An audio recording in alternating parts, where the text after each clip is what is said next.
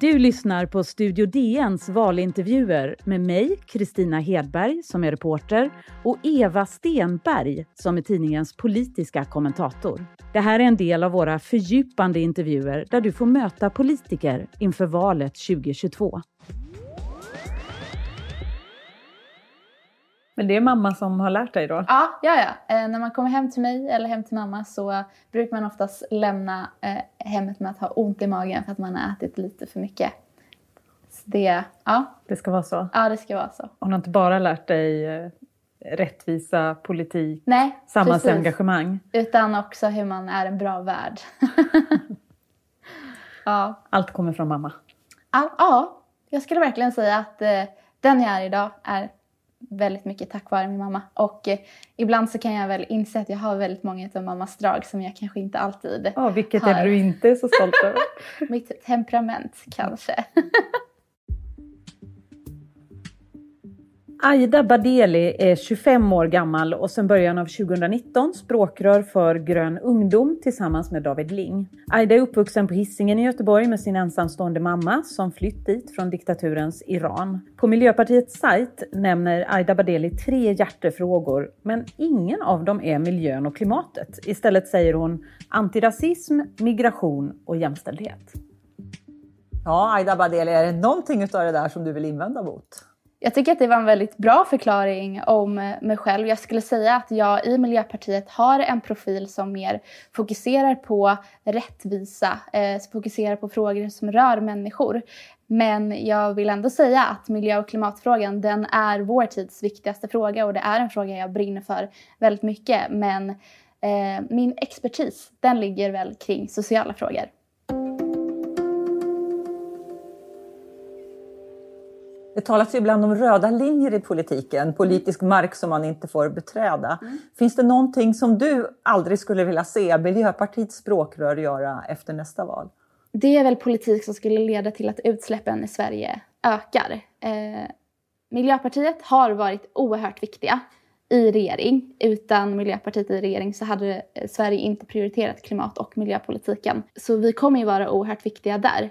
Just nu så finns det en extra stor strid som pågår och det är skogsfrågan. Och här tycker jag att det är oerhört viktigt för Miljöpartiet att stå på sig och stå upp för eh, att skydda mer skog och för allemansrätten helt enkelt. För Miljöpartiet, vi har EU på vår sida, vi har forskningen på vår sida. Vi eh, måste bevara skogen om vi ska kunna leva upp till Parisavtalet helt enkelt. Men ni har inte Centerpartiet eller Socialdemokraterna på er sida. Tycker du att Miljöpartiet borde lämna regeringen hellre än att acceptera ökad makt åt skogsägarna och uppluckrat strandskydd? Jag tycker att den frågan borde ställas till Socialdemokraterna och Centerpartiet. Är de beredda på att fullkomligt strunta i Parisavtalet? Är de beredda på att utsläppen i Sverige kommer öka? Eh, om de är beredda på det, och vill släppa igenom det här, då är det ett ansvar som de ska stå för. Det tycker inte jag är någonting som ligger på Miljöpartiet. Men om de säger ja, vi tar det här ansvaret, vi tänker genomföra de här mm. reformerna vi har kommit överens om. Hur tycker du Miljöpartiet ska reagera då? Då tycker jag självklart att Miljöpartiet ska stå upp för sina principer och eh, inte ingå i ett samarbete som skulle innebära att vi skövlar massa skog och eh, struntar i Parisavtalets 1,5 graders mål. Så då vore det bättre att lämna regeringen, tänker du, än att acceptera det för att få regera vidare? Ja, jag tycker att skogen är en så pass viktig fråga. Det handlar om vår, vår generations framtid. Alltså vad händer då om klimatkrisen är akut och så finns det då inget grönt parti i regeringen? Blir det bättre för klimatet då, tänker du? Jag skulle ju säga att eh, Socialdemokraterna och Centerpartiet, det är två partier som står för greenwashing-politik. De säger sig hela tiden att de säger hela tiden att de bryr sig om klimatet, men när man gång på gång ser de olika politiska förhandlingarna, till exempel nu med skogsfrågan, så ställer de sig alltid på industrins sida. Det kommer ju inte leda till att utsläppen minskar, så det är ju oerhört viktigt att Miljöpartiet sitter i regering. Vi ser ju nu att miljö och klimatbudgeten har fyrdubblats eh, sedan vi ingick i regering. Eh, Sverige är världsledande när det kommer till klimatomställningen och det är ju tack vare Miljöpartiet. Men man måste också ha några röda linjer i svensk politik och när man kompromissar så måste man kunna ställa sig frågan, är det här värt det? Eh, och det tycker jag inte. Men jag tycker framförallt att ansvaret ligger på Socialdemokraterna och Centerpartiet. En gång i tiden så valde Socialdemokraterna att införa allemansrätten så att vanligt folk skulle kunna få liksom tillgång till skogen. Och nu vill de vara med och avveckla den. Det tycker jag är dubbelmoraliskt. Men vilka ska regera Sverige då? då? Om inte Miljöpartiet skulle fortsätta på grund av de här frågorna? Ja, det är väl någonting eh, de partierna eh, själva får lösa. Men jag hoppas ju på... Miljöpartiet har ju flera gånger lyckats vända politiska frågor eh, till vår fördel. Så jag hoppas ju på att Centerpartiet och Socialdemokraterna lyssnar på Miljöpartiet. För jag hoppas ju på att man kan lösa den här frågan och att vi kan fortsätta ingå i regering. Vill du att ditt parti ska sikta på regeringsmakten efter nästa val? Eh, nej, det tycker jag inte. Jag tycker att det är viktigt att eh, ställa sig frågan om det alltid är värt att sitta i regering. Jag tycker att Miljöpartiet har gjort oerhört mycket i regering under de senaste åtta åren. Inte minst när det kommer till klimat och miljö eh, och så. Men jag tycker också att vi, har, eh, att vi också behöver växa lite som parti. Och det tror jag att man kan göra bäst genom att sitta i opposition. Eh, om vi vill göra den här tydliga vänstersvängen som partiet vill att vi ska göra eh, och om vi också vill växa i opinion då tror jag att eh, fyra år i opposition skulle vara väldigt bra för partiets utveckling. Men vad händer då med klimatet? Om ni har varit så viktiga som du säger och ökat klimatanslagen och gjort en massa och sen säger ni att ja, nu vill vi inte vara med och påverka längre. Vad händer med klimatet då och Sveriges miljöpolitik? Jag tror att den antagligen inte kommer vara lika bra eftersom att Miljöpartiet eh, är det parti som prioriterar klimat och miljöfrågan. Och jag tycker ju självklart att om det ges bra möjligheter för Miljöpartiet att ingå i regering så ska ju de möjligheterna tas. Men jag tror att det bästa sättet för Miljöpartiet, om man ska vara självisk eh, och tänka hur kan vi växa som parti, så tror jag, och förmedla vår politik, då tror jag att det görs bäst genom att sitta i opposition. Men är inte Miljöpartiets välgång viktigare än jordens klimat då, när du säger så egentligen? Ja, det är klart att klimatet är ju den viktigaste frågan och vi har alldeles för kort tid på oss att eh, få ner våra utsläpp. Men eh, det är inte bara Miljöpartiet ansvaret ligger på utan jag önskar ju att de andra politiska partierna också borde ta klimat och miljöfrågan på lika stort allvar som vi gör. Vi talar med Aida Badeli som är språkrör för Grön ungdom och vi ska snart återkomma till dig.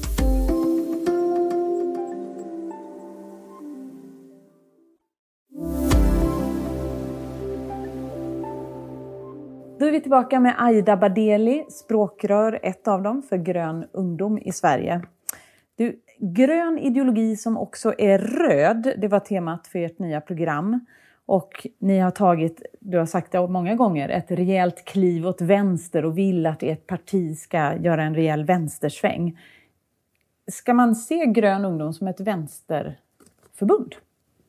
Eh, nej, Grön ungdom är fortsatt Grön ungdom. Eh, men jag tycker att det handlar väldigt mycket om den ideologi som vi har, som är den gröna ideologin. Den handlar ju om att vi ska visa solidaritet med eh, våra framtida generationer men också med solidaritet med alla världens människor. Och om vi ska kunna göra en bra eh, grön omställning så måste den också vara rättvis.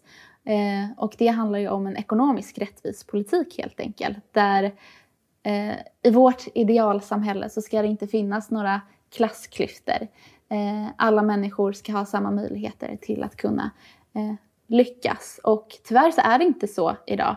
Vi har ju sett under de 20 senaste åren, som jag sa tidigare, så har ju klyftorna ökat och idag avgör dina föräldrars plånbok, storlek på plånbok eh, dina möjligheter att lyckas i Sverige. Så därför krävs det också en politik som stoppar den utvecklingen helt enkelt. Finns det någonting som skulle kunna hända i Sverige som skulle kunna få dig att lämna Sverige och fly från Sverige? Eh, ja, det är faktiskt någonting som jag och mina vänner har diskuterat. Eh, det är väl om Sverigedemokraterna skulle ta över makten i Sverige och styra. Eh, jag tror inte, eller jag vet att det inte är en politik som skulle gynna personer med utländsk bakgrund och det är också någonting som eh, jag genuint är orolig över. Vilka rättigheter kommer jag som eh, person att ha i ett sverigedemokratiskt Sverige? Vart skulle du ta vägen då? då? Jag har ingen aning.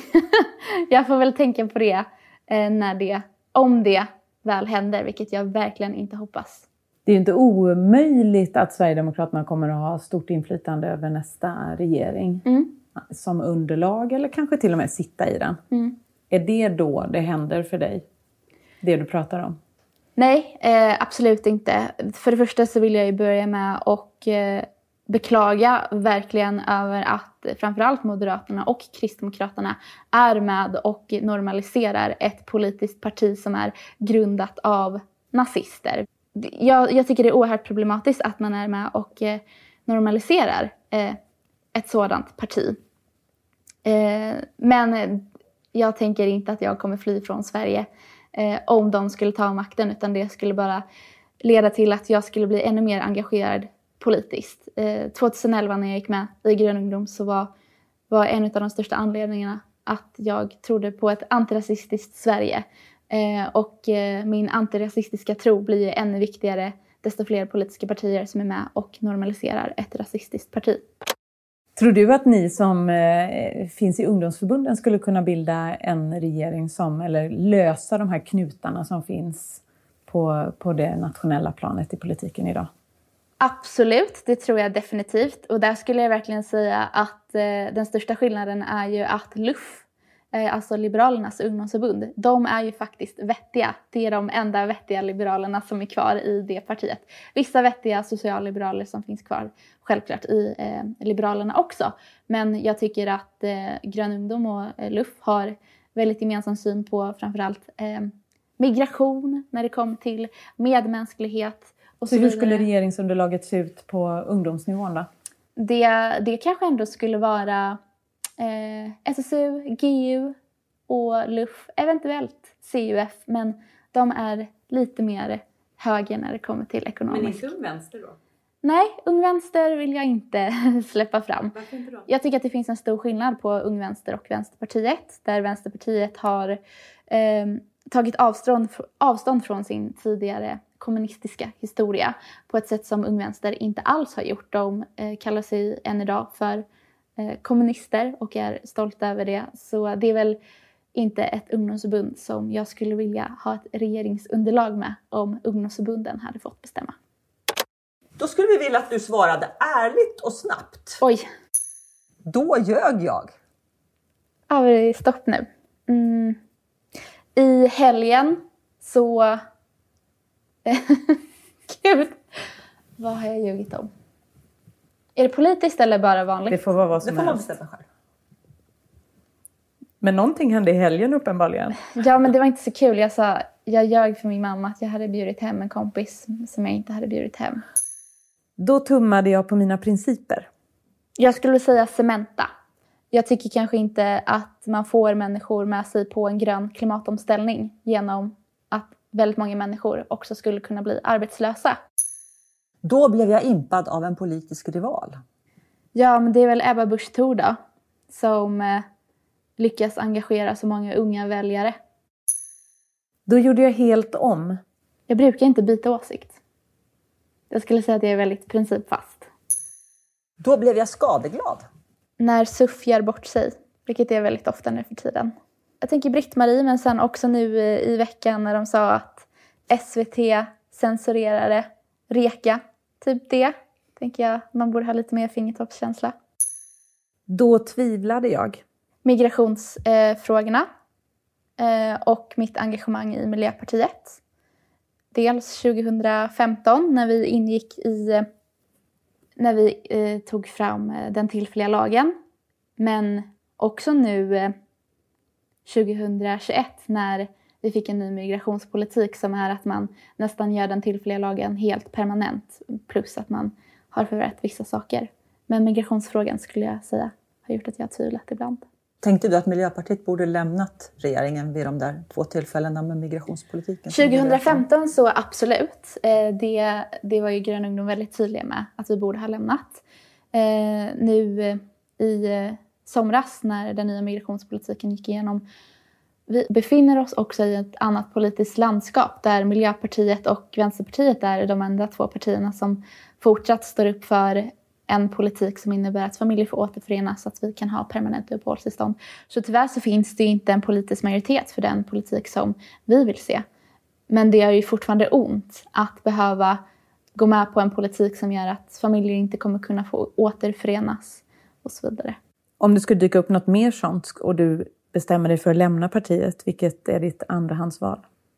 Eh, jag har inget andrahandsval utan då engagerar jag mig i civilsamhället istället. Tack så mycket för att du var med Aida Badeli. Tack! Du har hört Studio DNs valintervjuer med mig, Kristina Hedberg och Eva Stenberg. Producent var Madeleine Longo, exekutiv producent Sabina Marmulakaj och ljudtekniker Patrik Miesenberger och Daniel Costantini. Produktionen görs för Podplay av Dagens Nyheter.